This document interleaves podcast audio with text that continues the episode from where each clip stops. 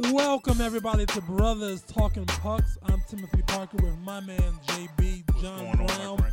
you know, we normally start the show with something happy, something a little something about food, tacos, something fun, or celebrating a Flyers win. Mm-hmm. That's We, not ha- the we haven't case been able today. to do that in a while, man. well, well, well, that's not even that's not even that. Things have changed. We'll get to the the Flyers, you know, terrible hockey in a Things second. have changed, man. But we want to start with something solemn, a serious ceremony that John Brown will start. yes, real quick, uh, I would like to take the time. I think um, Flyers lost a very key point, uh, a key part of their team uh, this week. Very vital. Very vital. Anthony Stolarz was sent back to the minors, and he Very he was sad. sent- personally, I think he was too young to go. You know, I, I, I, I had hoped to see watch this young man flourish into a capable backup who could possibly be the starter of this team. Unfortunately, that opportunity was ripped Another away from him. another South Philly youth, inner city youth, wasted. When will things change? When? Wh- why can't things be different? So we're What- gonna pour out a forty for him. When's the last Coke time? forty five. When was the last time you drank a forty? I never drank a You forty in my drank- life. I haven't dr- come on. I'm a sophisticated fellow. what does that mean? I'm too bougie for the drink of forty. So what do you drink? I'm red of sours. Jordan Hall's here with us. Can you help us? Oh us? my God! You ju- don't say that out loud again. Don't, let me let me go to. s- Oh, we I, got Jordan I, Hall. I, Go- I mean, I, I'm sitting there looking at you, shocked. I can't believe you just said you're a grown man. I like I'm red of sours. I don't drink forty. I don't drink liquid Well, bread. fine. I don't understand. I don't. You don't have to drink forties, but come on. I'm a. re- You got Jordan, breasts. Jordan Hall from CSNPhilly.com. Can we What? talk hockey? Not about my Yo. drink of choice. Oh my God! How about 40s on me? I, I don't know. I, I don't know if you could handle a forty. Uh, and and I'm not talking to you, Jordan. I'm looking at I'm looking at Tim. yeah, I don't know I if don't know Tim. if I can, but yeah. I don't know if Tim can handle a. fo- You know what? Stereotypes. Stereotypes be damned. One of these days, you know, before you know, before any, you know, anything happens, before anything changes or whatever, before we're all said and done with this podcast as a whole, I'm gonna drink a forty with you, son. Okay. Well, All right, we just go sit down, order quarter, just put it in. Uh, I don't know. a What- what 40 am I- ounce supersized soda. That's what that'll be. That's what Oh, the 40 no, is. my God. have a I- I don't think I have a can handle that 40s either. Watch, haven't seen 40s and watch Drew highlights. You know, you know what? Exactly. Yeah, there you go. Speaking of speaking Yeah. of 40s, it felt like the Flyers gave up 40 goals last night against the Rangers.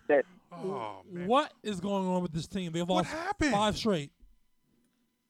yeah, and seven of their last eight following a 10 game win streak. It's kind of like what we've seen with the Flyers in the past few seasons. Um, last year, we didn't really see it in bulks. We saw it maybe win two straight, lose three, uh, you know, two steps forward, three steps back. This year, it was kind of, hey, we're going to get everyone's hopes up, rip off 10, and then we're going to slip back into kind of what we've been doing. And uh, it's just inconsistency. They can't string together you know, obviously they did it for 10 straight games, but a lot of that's, you know, good fortune, uh, some good luck, um, you know, winning shootouts, overtimes, making the right plays, which is all part of winning. But um, you were hoping that they could sustain it, not, con- you know, consecutive wins, but at least win two or three, win, win chunks of games. And obviously it doesn't seem like uh, they're just there yet. This is this is a very young team. Do you do you think this is a young team and is a very impressionable team? I I, I think. Do you think rattling off ten wins and not really making a lot of hay in the standings? Do you think that worked against them? Do you think that's what the kind of play them. you know yeah play with their head the fact that you can go off and you can win 10 games and pretty much still be in the same place you were before Yeah. you know before that that, that streak started Yeah, that's a great point, JB, because like you know, players like Dave Hakstol will say he's never looking at the standings, but like you better bet the players certainly do. Like there's no way they go to their job uh, and expect to win and not look at around the league and see what's what's happening, especially within the division. And I think definitely to their mental, you know, their psyche was here we are having one of the most historic win streaks in franchise history, and and we're not making much ground because the entire division is doing the same thing. They're ripping up wins as well. So I definitely think part of it was, you know, there wasn't any time to relax during that win streak. They probably felt like they had to keep it going and rip off a few more. So I think that was part of it was, yeah, this division's really good. This win streak isn't even giving us any cushion or breathing room. Um, so we better keep it up. So I think the pressure was still on, and eventually now, they're you know once you lose a few in a row, people start talking about you know losing streaks, and then it starts to get you know into your head every day. You're asked about it every day, and you know after practice, after games. Um, so I think it definitely takes kind of wear and tear uh, on the mind for sure. One of the biggest proponents of the winning streak was the goaltending. Obviously, Steve Mason.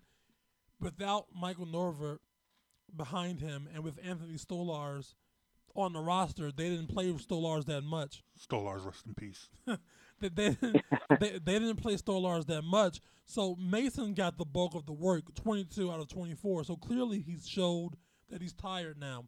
So you would think it's a blessing to have Michael Neuvirth back. So now the question becomes is the head games again. Because Michael Neuvirth back and Steve Mason was playing so well, while it's great that he's going to get this chance to rest, but will he ever go back to the play he at doing the 10 game win streak when he was like stopping everything?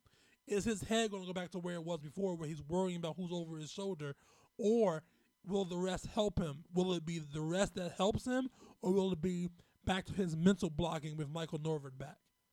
What do you think? Yeah, I think it's a little bit of both. It's funny we were saying that you know Mason needs to get the bulk of the playing time for him to really succeed, but then it's almost like he got too much playing time. He, I think he definitely wore down. You could tell he's fatigued. His his reactions, his instincts were definitely slower than what they were when the Flyers started uh, gaining steam. Um, but now we're back to where we where we were previously discussing. Michael Neuvirth's back, and Mason's going to probably see some rest now, and he won't be playing as consistently or as much.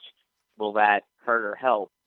I think the rest will certainly help, but I definitely think um, competing with Michael Neuvirth has never been like a really beneficial thing for him. I think they certainly are good teammates and they and they enjoy each other and they respect each other, but for some reason it seems like when he doesn't know he's the guy, um, he's not always there. And I thought Wednesday night's game was a key game to watch for him. It was the first game with Neuvirth officially dressing and backing up. And we've said it before when Mason gives up, you know, maybe an, an early girl, an early goal or two, how does he react? And then you saw it last night. Now, I'm not saying all the goals were his fault, but you know, one or two, and then it kind of snowballed. And um, that's something we didn't necessarily see when Neuvirth was out. Mason would maybe give up a goal or two, and then he would hold the net, hold the fort down and, and keep it there. But last night, Wednesday night against the Rangers, it snowballed like it typically does sometimes when Neuvirth's backing him up. So that goes back to that I, same. I, that goes back to that same question. Then the you know the fragile nature of Mason's mindset. Is he too fragile to be the goalie going forward for the Flyers? Yes, that's a good question. Honestly, it's I, I think he has a good mindset. I think he's a confident goaltender. I think um, his work ethic is pretty top notch. But um, yeah, I think that's something I think the Flyers would have to see. I think the Flyers would have to see him compete a little bit more and put up results, uh, you know, with some competition before they really commit to him and say this guy's, you know, our goalie of the future. You know, we need to lock him up and not let him hit free agency this off season. Uh, I would certainly like to see more because uh, every team's going to have a solid backup and every team's going to, you know, push their starting goaltender. It's not many teams just ride one guy and mm-hmm. um, and and and seldomly use a backup. So I would certainly want to see more from Steve Mason, especially in the second half. Always uh, a revolving question. Goalie, goalie, goalie. That, but that's yeah, exactly. That's but that's it's, it's always a, it's always a goalie controversy yeah. in Philadelphia. Yeah, that's but that to me that's crazy. That is that is crazy to me because I feel like over the course of the last couple of weeks, Steve Mason has he's earned the start. I feel like he's earned the right to be the number one guy. And I understand and I uh, I acknowledge the fact that he he, he sometimes struggles with somebody looking over his back. But I feel like this is now different. In the case that now is I don't think Neuvirth is really looking over Mason. You know, he's not looking over his shoulder. Steve Mason is the number one guy, so it shouldn't be. You know, it- He's been the number one guy, but every time Neuvirth plays well, Mason But the fact- always falls into the I- trap I of under- what I- his job. but I but I. He's but I understand that. I, I understand that. But and, and now um, it's not that I Sorry for getting so angry, Jordan. no no man, you can get angry. You can get angry. May- I don't know. Maybe it's that amaretto sour you've Uh, been I'm not soft. like Mason. but uh, but but the This is fact brothers that talking puck. yeah, We're allowed to get angry. exactly. What are you saying? Hold up. What are you saying about the brothers? We got always gotta get angry, Jordan, just because we're your brother. No, no, I'm just saying. Uh, brothers talking mhm. puck. Clean it up. hey, Jo- Jo- Jordan, you, you, you do realize he just got angry, right? but the but but but to get to get back to the point, the fact the fact is, it's like I, I at this point I I am not debating whether or not Mason is soft or not because at this point I feel like the jury is still out. A little bit, you know, earlier I was saying I might have argued to point that he is not. But now it's like if this if if this is playing into his head now, then you know what? Maybe he is soft because I feel like he's earned that number one spot. And if Neuvirth is coming in, he's not coming in to earn the number one spot. He's coming in to spell your number one goalie because you've worked your goalie for so long. We'll so now how- at this so at this point, you know, you you've brought him back and he instantly no, I get the- struggles. I get the and team it's like if, if if that is the case, if he if if his struggles this time, if his struggles this time are directly tied to the return of then Okay. you know what? You're right. He is soft. We'll see then. Like, yeah, yeah. We'll, we'll see then. And, and Jordan, I want to ask you about the coach, Dave Hakstol, who's going to have to deal with this Mason Neuvirth drama potentially. His his his decision making of late, and the relationship with the GM Ron Hextall. Hextall had Leier, a young you know prospect, on his top line a few games ago. A few games later, when Matt Read come, comes back, they send him down. out of here. How is that possible that he can be in your top line and a few games later he is back to the uh, AHL? Where where is the correlation between Hextall and Hakstol? Yeah, Dave Hakstol is definitely a game by game guy. Like, he- you know, he'll never put something set in stone. You know, two days in advance. Like sometimes even the practice the day before. I, I don't even know if he has things, um, you know, totally, you know, finalized or anything.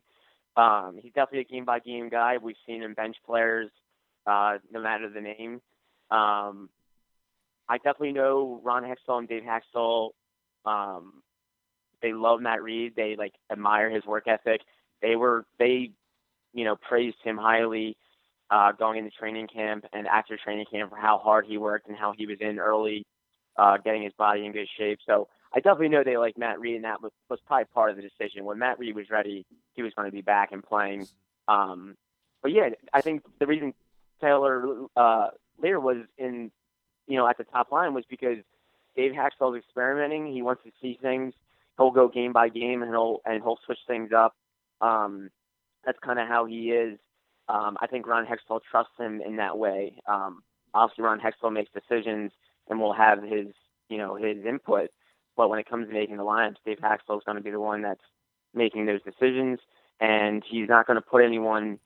Um, he's not going to keep anyone uh, in a certain spot for too long, um, and unless they're producing and showing they can do it consistently. And I mean, just obviously the Flyers, the Flyers weren't there yet. You know, they weren't at that point. They weren't playing. Well, Taylor, I can't remember when he did play on that top line. I think they that they were off their win streak, if I recall. Um, so I think he was trying some things out. So let me ask you this: You, since uh, since Ron Hextall took over as GM, you know it's kind of been his philosophy. He doesn't like to bring kids up just to send them back down. Kind of wants to keep, you know, when he brings when he brings a kid up, he wants to keep him up. So now Right. you've now taken a kid, put it who's been on your front line and sent him back down. Does that speak against Hextall's longtime philosophy? Yeah, it, is. It is interesting because that is Ron Hextall, like you said, JB. That is Ron Hextall's um, mantra. Like he, when it, yeah, when a kid comes up, he wants him to stay. Doesn't want these little short two game, three game things, uh, sending him back down. Like he wants him to develop at at whatever stage uh, they are. Um, Taylor Leier, I think, was more of they needed him because of injuries, and um, you know they were obviously Sean Couturier was out, um, Matt Read, um, so I think they were a little handcuffed there, um, and, and and really needed him at that point. I think ultimately, I don't think he wants uh, Taylor up here for this season. I think it was a good experience and a, a good development um, step for him to come up and get some taste in the NHL, play on the top line for a game, play with some some top talent, see what he can do. But ultimately, I think he wants Taylor down in the AHL um, and and developing at that level, playing a full season and getting that type of growth. Uh, so I don't know if it was necessarily against Hextall's um, philosophy. I don't think he would like to do that, but I think he was handcuffed. He had to, and Taylor was kind of the guy that had proven himself, had been up here for a few games the previous season, and he was probably just the best fit. And then I guess Hakstol saying, "I got a toy, I'm gonna play with it." Yeah, exactly. Hakstol, he, okay, Ron, who are you going to give me? Okay, you're going to give me these guys. You're going to give me this prospect. Well, then I'm going to I'm going to see what I have in these guys. Put them with some players. Experiment. He did it throughout preseason, and he's done it throughout this season. Gosh, I can name a number of guys that have played on the fourth to the first line. I think Raffl's played on all four. I know Brayden Schenn has. Mm-hmm. Um, Konecny's been up and down. Um, there's been constant maneuvering, even with their big guns. You know, Simmonds Wayne Simmonds has been from first to second line, so he's Jake. Um, so it's a constant experiment with Dave Hakstol. He wants to see where he can gel his players best, and until they're you know proving that they're there to stay, he's going to consistently push guys and motivate guys by putting them in different spots and making them have to work. And I think we've seen it with benchings too, with Travis Konecny, Shane Gostisbehere, Michael Raffl. Um, all of them had had seen time on the bench to say, hey, you know, you're not playing where we think you're capable of. Take some time to watch and show us what you've got when you get back. You know what? I'll tell you what's not an experiment. Your work on CSNPhilly.com. there is no experiment. It is always great. Jordan Hall, read his work. I, w- I wish we had more people to applaud. It's just me right Oh, now. yeah. But but but but, but it, it's a strong applause though. It, you know, it was. Like it, you, Like it was, a, it was an applause worthy of some 40s later between the ah, three. of us. Yes, yes. We'll, we'll share that. we going we going we gonna stop and pick up a couple forties on the way on the way out of here, man. Check out I like Jordan. that, guys. Hmm. Check out Jordan Jordan Hall's work on CSNPhilly.com. Yes. Thanks, Jordan. Thanks so much for having me, guys. I appreciate it. Thank you. All right, hey man. When we come back, we're gonna take a real quick pause for the cause, and then we're gonna talk. We're gonna talk Wayne Simmonds. His brother's talking puck, so it's about time we actually had a conversation about a brother on the team. You got Wayne Simmonds? No, Oh, but we're gonna talk Wayne Simmonds, and we're gonna talk about the article that was written about him in the Undefeated and on the Philadelphia Tribune. So we'll talk to him. we're We'll going talk extra brotherly right Yeah. now with those two. extra brotherly. Yes. Did you just say that? So we're making up words and talking about drinking forties on the on uh, Brothers Talking Pucks. Our very first brother on Brothers Talking Pucks coming Yeah. up. All right. Once again, hit us up. Let us know what you think about this show at BITW Sports on Facebook, Instagram, and Twitter. Brothers Talking Pucks. We'll be right back.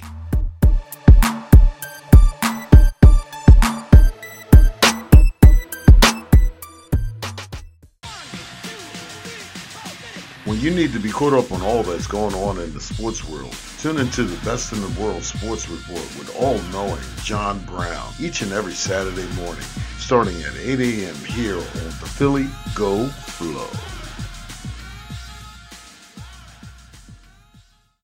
It's me, your heart. High blood pressure is serious, and I can quit whenever I want. Just treat me better. After all, we're in this together. To get your high blood pressure to a healthy range, visit heart.org slash blood pressure. A message from the American Heart Association and the Ad Council.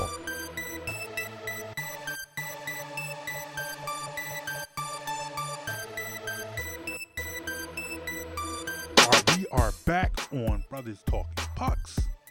John Brown, Tim Parker, how you doing? Trying to turn things around for the home team. Things not looking good for us right now. Yeah, got some work to do. do got work to do. All right, well, look, there was an article in the Philadelphia Tribune uh, written on our man Wayne Simmons. Now, look, Wayne's been balling this year. He's been doing all right. Got into a, got into a scuffle uh, earlier this week. Now, look, what what you what do you think about that? I think it was very North Philly esque. His jersey came off. He was bare That's, chested. yeah, that's what I was thinking. That's what I was thinking. I'm like, I've seen that fight in North Philly like hundreds of times. hundreds of times. You know, you get into a fight, you get to a scuffle. You got to take your shirt off because apparently that helps you. You know, when you fight, that helps you fight better. But the good thing about Wayne Simmonds is that he's not a stereotypical just a goon Yeah, fighter. no, he's one no. of the best goal scorers in NHL. hmm Well, look, he's trying to do big things in the league. He knows that he is a role model. He knows that he has big shoes to fill. And local local writer for the Philadelphia Tribune and the Undefeated spoke with him. So let's bring in Daryl Bell. Daryl, what's going on, my brother? Hey, how are you? We are good, man. Welcome to Brothers Talking Pucks. John Brown, Tim Parker here with you. Now, you you got a chance to sit down and and really talk to talk to Wayne. Now, how impressed were you with him uh, at when you sat with him? Like, what what were your what was your impressions with him after uh after that interview? Uh, he's a very bright individual. Uh, he has not mentioned the word goon. Uh, he is far from being a goon. Very articulate young man who knows his place in history, who knows his place in professional hockey, and who can see a future for him and for others like him. Do you think if he had been in any other market besides Philadelphia, that he could have had the potential cultural impact? You got to remember in Philadelphia, Ed Snider set up a legacy of inner city hockey with Snider Hockey. So there is an outlet for Wayne Simmonds to actually make a difference. Do you think he could have potentially had that that type of impact had he been somewhere else? I think the impact probably would have been the same. Uh, in fact, he's probably getting a better play by being a flyer. Uh, the Flyers have had numerous African Americans who played, uh, from Donald Brashear uh, and Wayne and what have you. So they've got guys who they they ha- there's a legacy there. Um, as far as the sport itself, you've got to also remember the sport is still a predominantly white sport. So he's going to have that, uh, I guess, complex. Well, complex is not the right word to use. Uh, he's not going to be known to many people, especially of color, because many people of color don't follow hockey. Yeah, So he's going to have he's he's going to have, you know, he can walk into Harlem and no one would know who he was. He could be a New York Ranger walking into Harlem and people would not know who he was. and, and that's amazing. That's amazing. Well, it's uh, it's something that has changed a lot. You got to remember when Willie O'Ree played, uh, no one knew who he was. Yeah, So yeah, yeah, well, yeah. And and that and what what's funny is that that's not that long ago. You know, it's like No, it you, you, you when when you I was I was reading your article and he, and he talked about you know looking you know being inspired by w- Willie O'Ree and then I'm reading your article and then I'm seeing like what he was a fl- he played for the Flyers what 1990 uh was it well, he played for the Bruins. Bruins yeah I'm Willie O'Ree played for the Bruins, hmm and uh, he played in an era that hmm definitely did not cater to African Americans Yeah. just walking the street, let alone Mhm. playing uh, professional hockey. Yeah. Uh, that's, he paved the way for the PK Subbans and and uh, what have you to come to. to- Jarome to play. Iginla. Yes, I mean you. There are names you can just rattle off a few. Uh, there is an opening, I guess, for the African American hockey player, but hockey is such an expensive sport, Yes. and it's pricing out even uh, kids not of color. Uh, it's extremely expensive. Um, one of the things that Wayne was talking about was trying to find a way to circumvent the expense of playing. Uh, you know, it's a novel idea, but realistically, you know, you got to look at having a, a rink. You got to have skates. You got to have padding, and you know, you start stacking that up, it, it can run that's that's that's a pretty a lot. Yeah. Yeah. You know, I'll just tell you, I just turned 30 years old, and I attend the National Association of Black Journalists conference every year, and I, don't, I forget which year it was or what city we were in. Willie O'Ree was honored, mm-hmm. and I, that was the first time I've ever heard of him. And I actually watched the sport of hockey, so it's amazing to see, like like you were saying, that people of Afri- African American community just doesn't just don't know the, the the players, the black players that who are in the sport. Mm-hmm. But mm-hmm. I think about Snider hockey. Do you think that?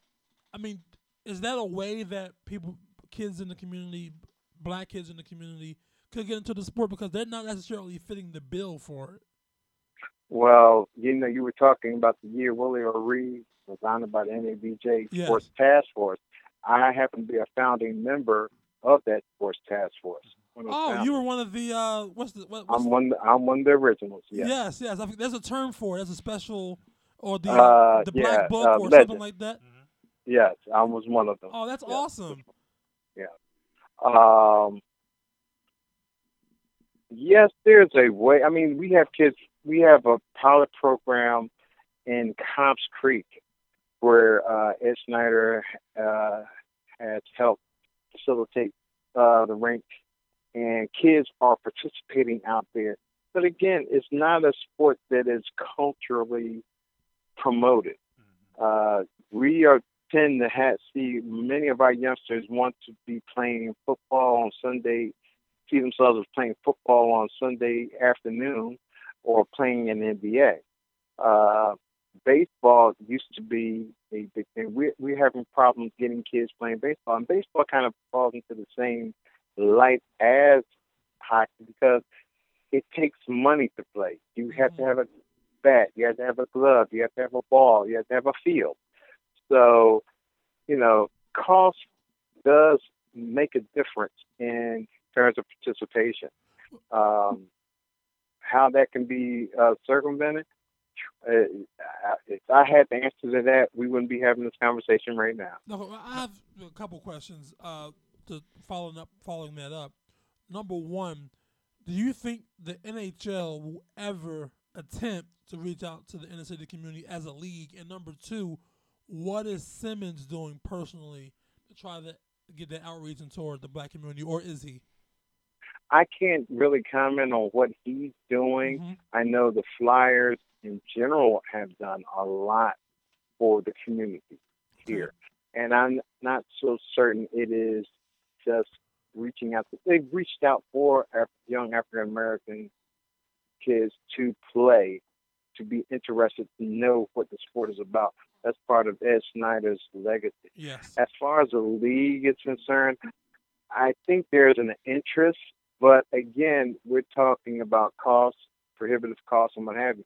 And let's face it, no matter how many rinks you build here in the States, your best players generally are not from the States. They're from Yes. Canada. Mhm. So we're talking about, a, again, a whole different uh, venue. You know, up there, they their hockey is taken seriously and religiously.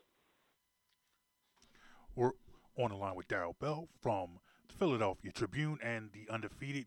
Daryl wrote an article that's posted up on the Undefeated and the Philadelphia Tribune on uh, uh, Flyers Wayne Simmonds.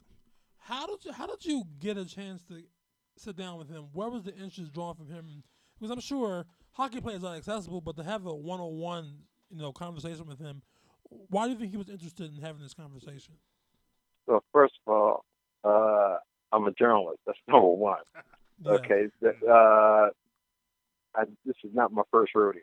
Yes, That's sir. the first thing. Uh, second thing, I know the value of a story. I know what this guy can do. I've seen what he can do. I've looked at his numbers. I mean, any journalist who, sports journalist, who who keeps up with their craft should have seen this was a story. I just happened to capitalize on. it. I mean, I mean, in- in terms of from his perspective, why do you think he was so willing to open up with you? Uh, I don't know about opening up. I just asked questions and he answered. Uh, it wasn't anything uh, earth shattering. I wanted to wanted to get a feel for how he felt, Gotcha. and we were able to strike a nice accord, and things worked out. It worked out to be a very good story. Well, the one thing about Wayne Simmonds is he's a difference maker on this team. He's definitely a contributor, and he's one of the reasons that the Flyers have had, you know, a measure of success these la- these last couple of years. So with that success comes a little bit of the spotlight, and possibly this this interview that you conducted will be the first of more more spotlight and more focus on him as a player. Do you think he's ready for this moment? Oh yes, he's more than ready. Uh, he realizes that he's on the cusp of being an outstanding player. He has a chance to be of making his first All Star game. He uh, led the team uh, basically almost since he's been here. Mm-hmm. He's just now he's starting to really assert himself as a leader. Uh, the players and management look up to him. He has done. He's a good guy off the rink. He's a good guy on the rink. You mentioned about the fight that he got into. Mm-hmm. Wayne doesn't back down from anyone. He doesn't go out to start a fight, mm-hmm. but he will not. If you punch him, be prepared to get punched back. Mm-hmm. So he, he and he makes no bones about that. That that's what he does. It's part of hockey. He's not afraid to take a shot but he's also not afraid to give one. Uh, he's professional. He knows what he's doing. Once again, we're on the line with Daryl Bell from the Philadelphia Tribune and the undefeated. Like you, like you said before, you, you you've been around. You've been around. You've done this for. You've done this for a while. For a while, you've talked to a lot of people. In talking to Wayne, is there uh, an athlete in this city that you would compare him to, personality wise? Uh, personality wise, you know, everyone is. That's that's kind of a loaded question. Mm-hmm. Uh, I think if you talk to any athlete in this city, uh, they will take they take their craft very seriously. Um, they are dedicated to their job and they realize what they're doing. I don't think he's any different than any other athlete that I met, except he plays hockey. Mm-hmm. Uh, uh, I I talked to Darren Sproles, and he says the same things, but he's 33 years old and five foot six. Mm-hmm. So I mean, there's there's a difference. I mean, guys are the same; they know how to play. Uh, uh, you can talk to Dario Saric, and you know, if you're a professional athlete, you have a mindset of what you're going to do. Daryl, thank you so much. We really appreciate your time. Hopefully, I don't know if you're going to make it to NABJ next year. Hopefully, I'll see you around and get a chance to talk to you or around the area. It's great talking to you, man. Well, it's great talking to you too. Yes, I'm looking forward to uh, New Orleans myself. Uh, yes, I'm trying to get down there. Uh, I've I've got some other personal things that are, that might help hold me up from being there, but that is my goal. That it will be the anniversary of the formation. I believe that's number 30 for yes. the formation of the sports task force. And so, I, I, gotta personally thank you. I wouldn't be, I wouldn't have never, I would have never gotten employed by ESPN or Comcast Sportsnet had it not been for what you guys done. So thank you so much. Hey, well, someone before me uh, began this cycle, uh, and it's just something that we just keeping going. I know there's not a lot of outlets left to do our craft, but that's what we do, and we're going to continue to try to do the best that we can. Thank you. Thank you. All right. Well, once again, that was Daryl Bell from the Philadelphia Tribune and the Undefeated. Check his article out on the Undefeated at theundefeated.com and on the Philadelphia Tribune website. Hey man, it's time. We gotta get out of here, man. This is fun.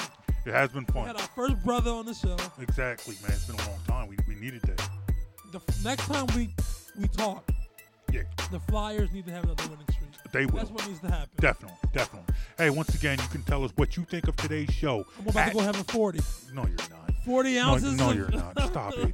Kool-Aid.